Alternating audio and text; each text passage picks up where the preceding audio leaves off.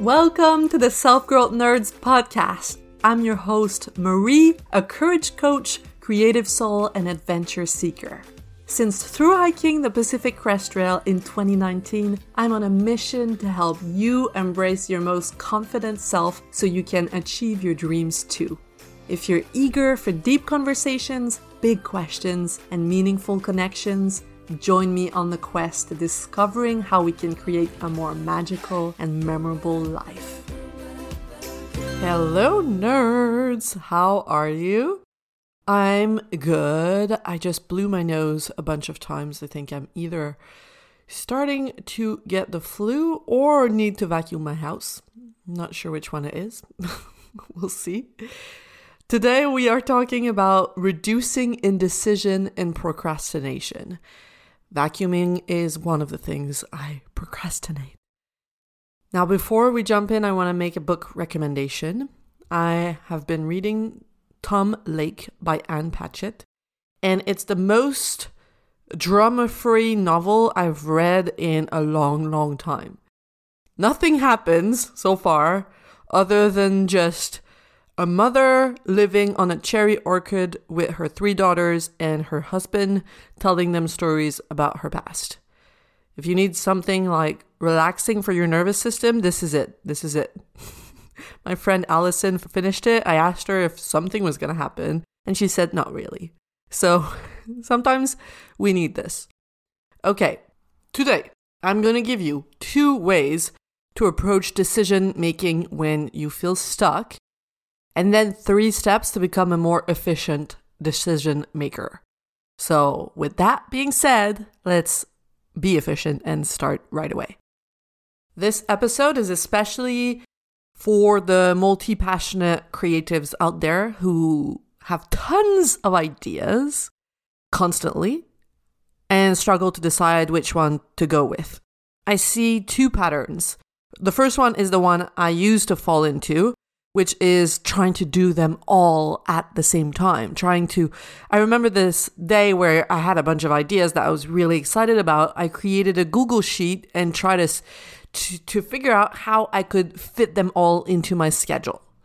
It's like, there, I can't, it's like all of my children, I love them equally, and I cannot let one of them go. They, they're all coming with me in the car. But what would inevitably happen is I would hit a wall and get exhausted halfway through all of these projects. It's uh, if you've listened to my episodes called What Types of Perfectionist Are You, Part 1 and Part 2, or if you have read the book The Perfectionist Guide to Losing Control, I'm a messy perfectionist, meaning I have no issue starting a bunch of things, but I used to have a hard time getting to the end of a project.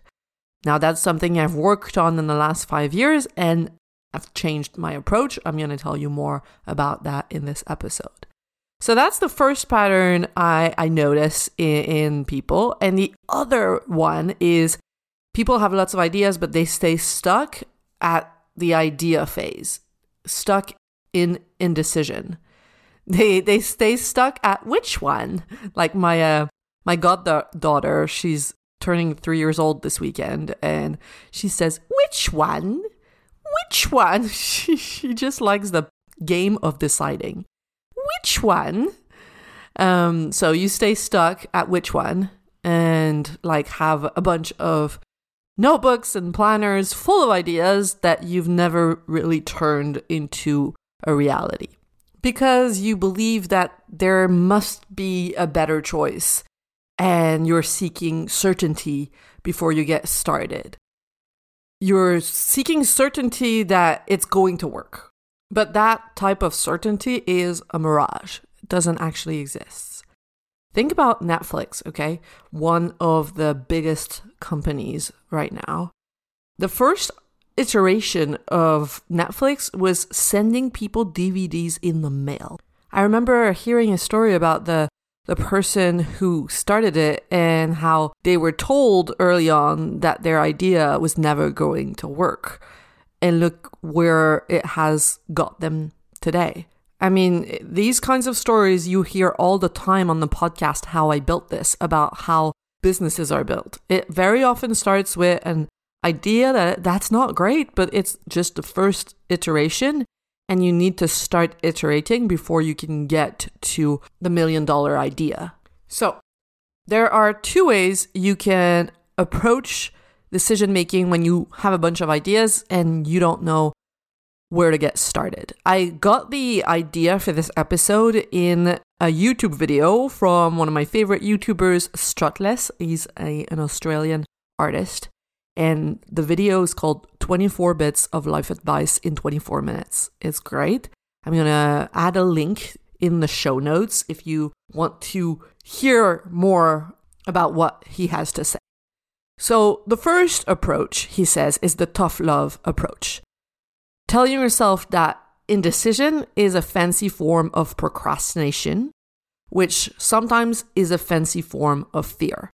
So, now I'm going to elaborate of, on what Struthless talked about in his video. When I work with clients or when I meet people on discovery calls, they often tell me I don't know where to start but the truth is, I have a pretty good idea of where to start, but I'm terrified. Or they actually do believe that they don't know where to start, but when I get them to quiet their mind and get still and connect to their core, the answer is in there. So it's in you. It's just that fear and mind chatter is is um making it blurry for you. Just like uh, if you're standing in a river and you're moving your feet, you're not to see the bottom of the river. But if you get still, you're to see the rocks at the bottom a lot more clearly. Same thing. So if you're stuck in indecision, ask yourself, what is it that I'm avoiding? Try to be honest. What is it that I'm afraid of? Indecision and procrastination can be ways to distract yourself ways to stay safe. Oh, um, I can't move forward because I'm confused.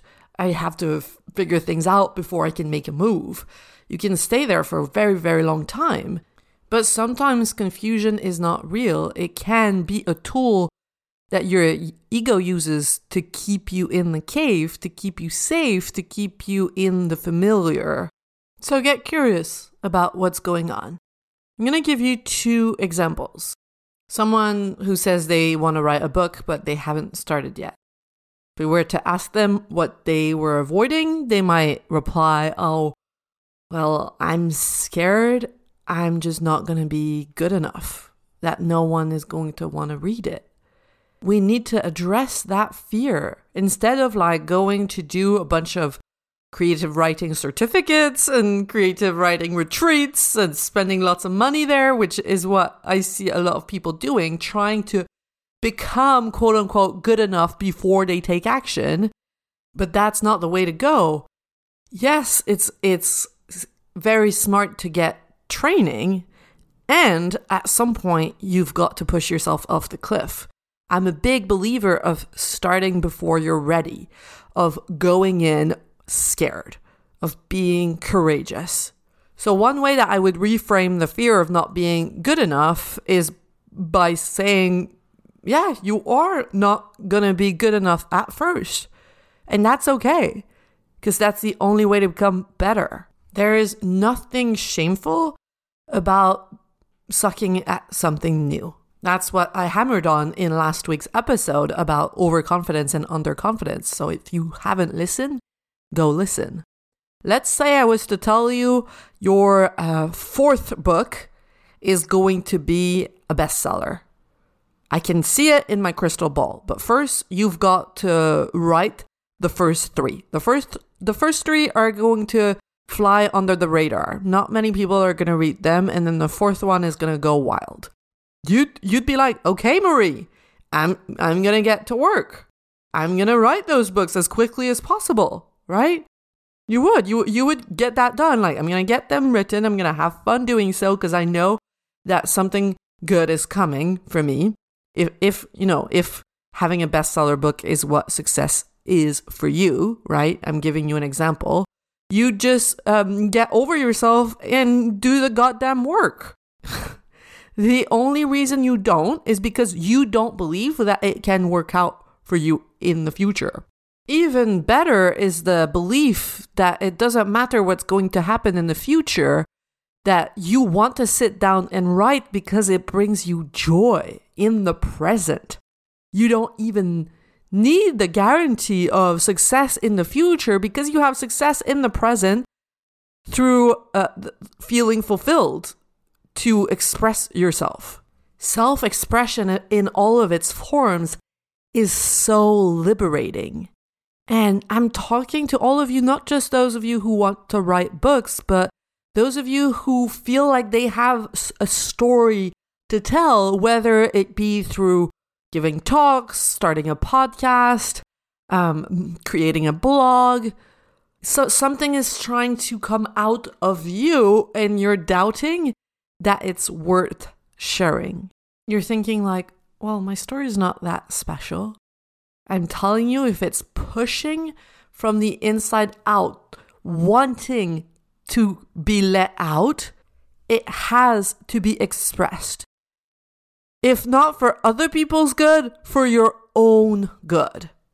And if we go back to the book example, I would argue that it doesn't matter if it's well written or not, as long as it's clear, as long as it's communicated in like a, a way that people can understand. What's the worst that can happen? Ask yourself. No one reads it? So what? So what? If it helps just one person and that person is you, to me, that's worth it. And if it helps two, three, four people, great. You don't need to make that mean that you failed. You can decide ahead of time to have your own back no matter what happens. You can decide to say, look, I was determined and courageous enough to go all the way to the end of this idea. And for that, I am proud. Okay, let's move on to example number two. I feel like a preacher today. okay, example number two. Let's say you want to start a side business. You've been talking about potential ideas for years and uh, you haven't tried any of them. What are you afraid of? You might tell me, well, Marie, I'm afraid that I'm just going to be too tired after work and I won't have the discipline to show up for myself. It's easy for me to show up for others, but when it comes to me, I just, I'm probably going to like quit after a few weeks. Okay. Okay. So because you think you're going to quit after a few weeks, you shouldn't try? You're giving up ahead of time? Because you don't want to give up in two weeks, you're giving up now? I don't want to let that happen. Let's think about how we can reframe this. If you know this about yourself, if you know based on past behaviors that you tend to do this, then you need to sit down with yourself, have a meeting, and ask the question how could we approach this differently now moving forward? Instead of just assuming that you're broken and that you're the kind of person who, who never finishes what they start. Maybe that's been true for you in the past, but it doesn't have to be true for you in the future. Maybe you just need a different strategy. So brainstorm with yourself, or with a friend, or with a mentor, with a coach.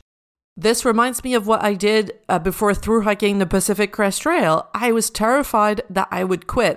I didn't want to come home after two weeks after putting everything on hold.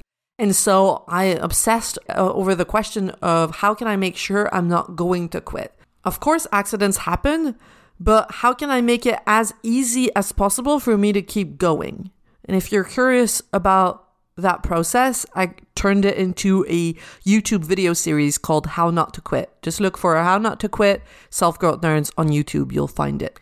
If we stick with the side business example, however, examples of strategies to make sure you keep going might look like having an accountability partner or going to the coffee shop nearby uh, every Friday for an hour, starting small instead of maybe in the past, what you've done is set the bar really high and expect yourself to work on your business two hours a day every day.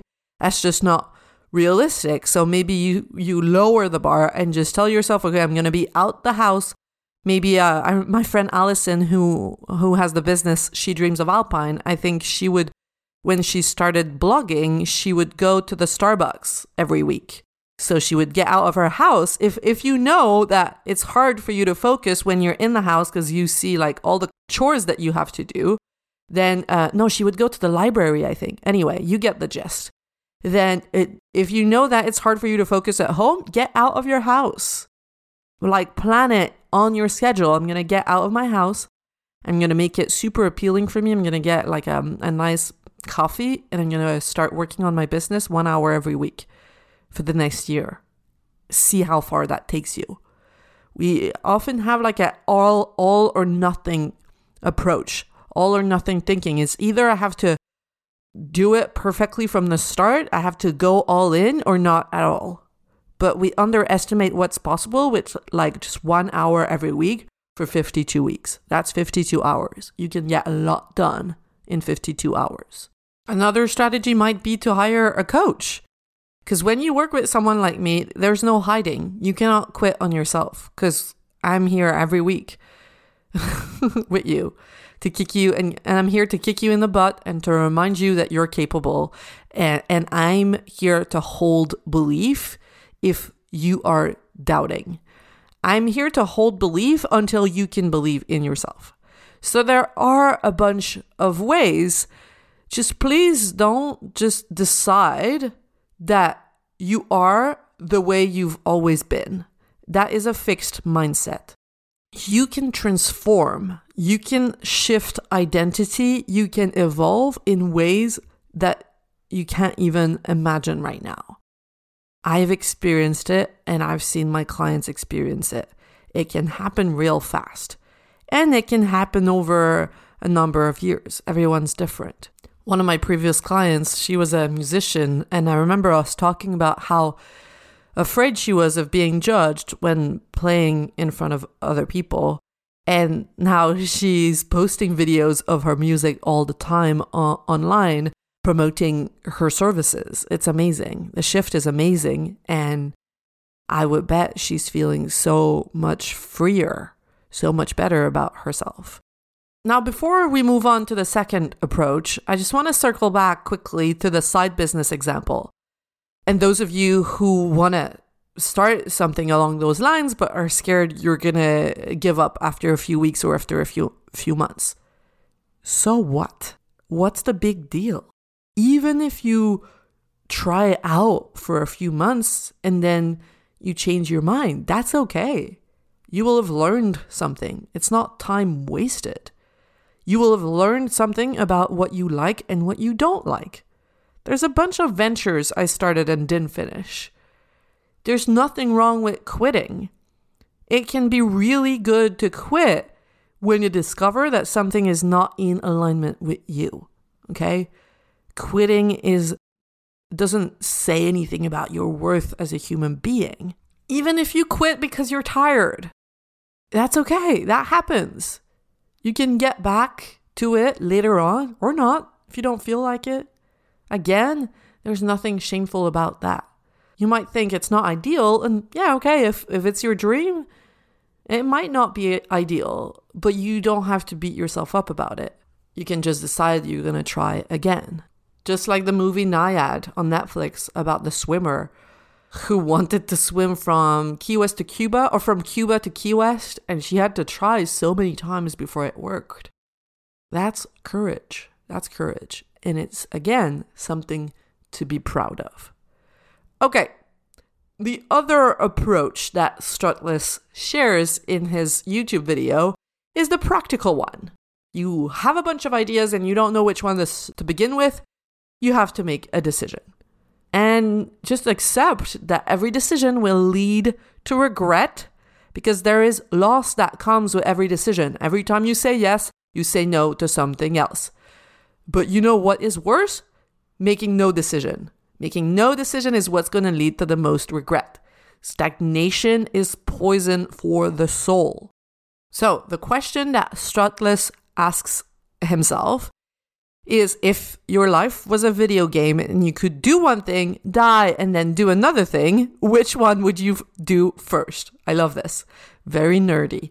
My version of a similar question is if you knew that all of your ideas would fail, but you had to do one for fun, which one would you pick? I love this question because it focuses on the process, not the result. So if the result didn't matter at all, which one would you do just for the journey? I think these two questions are super powerful. So I'm going to repeat them. Make sure you write them down somewhere. If your life was a video game and you could do one thing, die, and then do another thing, which one would you do first? That is from Struthless. My question is if you knew that all of your ideas would fail, but you had to do one for fun, which one would you pick? Now, once you've made the decision, what's hard is to overcome the resistance and to actually take action. Like I said earlier, and this almost became the title of the episode, indecision is safe because the scenario gets to remain perfect in your mind. You get to dream about what could be and get the same dopamine boost that if you had done it. This phenomenon is often called anticipatory pleasure or anticipatory reward. It's a concept in psychology and neuroscience that describes the pleasure or reward that comes from anticipating a future positive outcome or experience. When you talk about something you could do, your brain can simulate the experience and trigger the release of dopamine. This release of dopamine can create a similar feeling of satisfaction as actually engaging in the activity itself. People can spend their whole life talking about what they want to do and who they want to be and never ever take action on that. There's an amazing episode about this on the Unfuck Your Brain podcast called Perfectionist Fantasy. I'm going to add this in the show notes as well. It's so easy to dream about what you will do one day and the kind of person you will become in the future. But but if there's no evidence of you taking action in the present towards your dreams, then something is missing. That's something I had to learn when dating, paying more attention to what the person has actually done and is doing with their time more than to who they say they are. That's personal integrity. I didn't even know that was a thing before. Do this person's values show up in their behaviors in real time? Are they committed to acting in alignment with what they say they value and what they say their dreams are, even when it's difficult? If personal integrity is important for you as well, but you notice that you tend to do a lot of overthinking and hesitating and second guessing and not as much doing as you would like to, that's okay. It's actually great news that you have realized it because you can now start shifting your identity from doubter or dreamer to doer. I'm going to tell you how by sharing the next three steps. Step one is by paying attention to the way you talk about yourself you might say things like, "Oh, I'm someone who struggles with decision making," or I, "I'm I'm an overthinker." That is a fixed mindset. You were not born an overthinker. That is a behavior that you practiced over time for various reasons, and you can change. So instead of saying, I am this way, this is my personality, final stop, practice turning sentences like this into more open statements like, I am learning to make decisions more efficiently. I am learning to become an action taker. I am becoming a doer. Write it down everywhere. If, if, if it needs to be on post its on your bathroom mirror, do it. If it needs if you need to copy it 50 times a day in your notebook like Bart Simpson at school, then do it. also, I had a client who recorded herself say those things and then she would listen to it on her way to work every day. Step 2, open yourself up to discomfort. Choose discomfort as a way of life because you care about growth, because you want to see what you're capable of. This is a commitment because it's not going to be easy. You've got to find pride in that new way of being, to find pride in saying, you know what, I'm someone who would rather fail than not do anything. I am going to fail, and that's okay because that's what courageous people do. They get out there, they try new things, and then they fall flat on their face and they get up again. And I'm proud to be part of that gang. that's step two. Step three, and I'm walking you through those steps as if it's easy. It's not easy, but it's doable. Step three, deal with the loss that comes with choosing one idea by putting all of the other ideas in your parking lot of ideas. That's what I call it. it can be a folder on your computer, a Google Doc, I have a Notion page, whatever. It could be like a Kleenex box that you put little papers in. All of the ideas that you really love, but that have not been chosen for this season of your life, just put them in the parking lot of ideas for later. It's kind of like if you make a big meal, like a, in a slow cooker, you're never going to eat the whole thing in the next week. You're going to freeze some of it for later. So, your parking lot of ideas is like a freezer. You're going to put your best ideas in there and you're going to have a go at them later on when you have time and, and you have energy. And you know what's great about the parking lot of ideas is I go back to it every now and then, and then some of the ideas that I thought were amazing, I'm like, meh, they don't light me up anymore. So putting them in there is a great way to see if they pass the test of time. So you're not trashing them, you're just putting them in the parking lot to be revisited later, in the parking lot or the freezer. It's up to you to choose your preferred analogy. Okay, that's it for this week. I hope this was useful. Let me know your thoughts. If you want to message me on Instagram, I'll be more than happy to chat at Self Growth Nerds. If you want to brainstorm your ideas with me and need help making one clear decision, you can book a one off call. It's called a clarity boost. We're going to spend 90 minutes together. It's going to be very intense. And by the end of it, you're going to have committed to your one idea. We're going to have made a game plan of what actions to focus on in the next three months so that you are able to go all in without confusion and without overwhelm. And I'm also going to help you strengthen your belief that you are capable of doing this. So just go to selfgrowthnerds.com slash boost and on my website, you'll also find a page about working with me for four months if you want uh, a guide along walking alongside you and kicking kicking your butt for a longer period of time. That's also possible. For that, you can book a free discovery call. Okay, that's it for this week. Um, I wish you a beautiful one, and I will talk to you next week. Bye, everyone.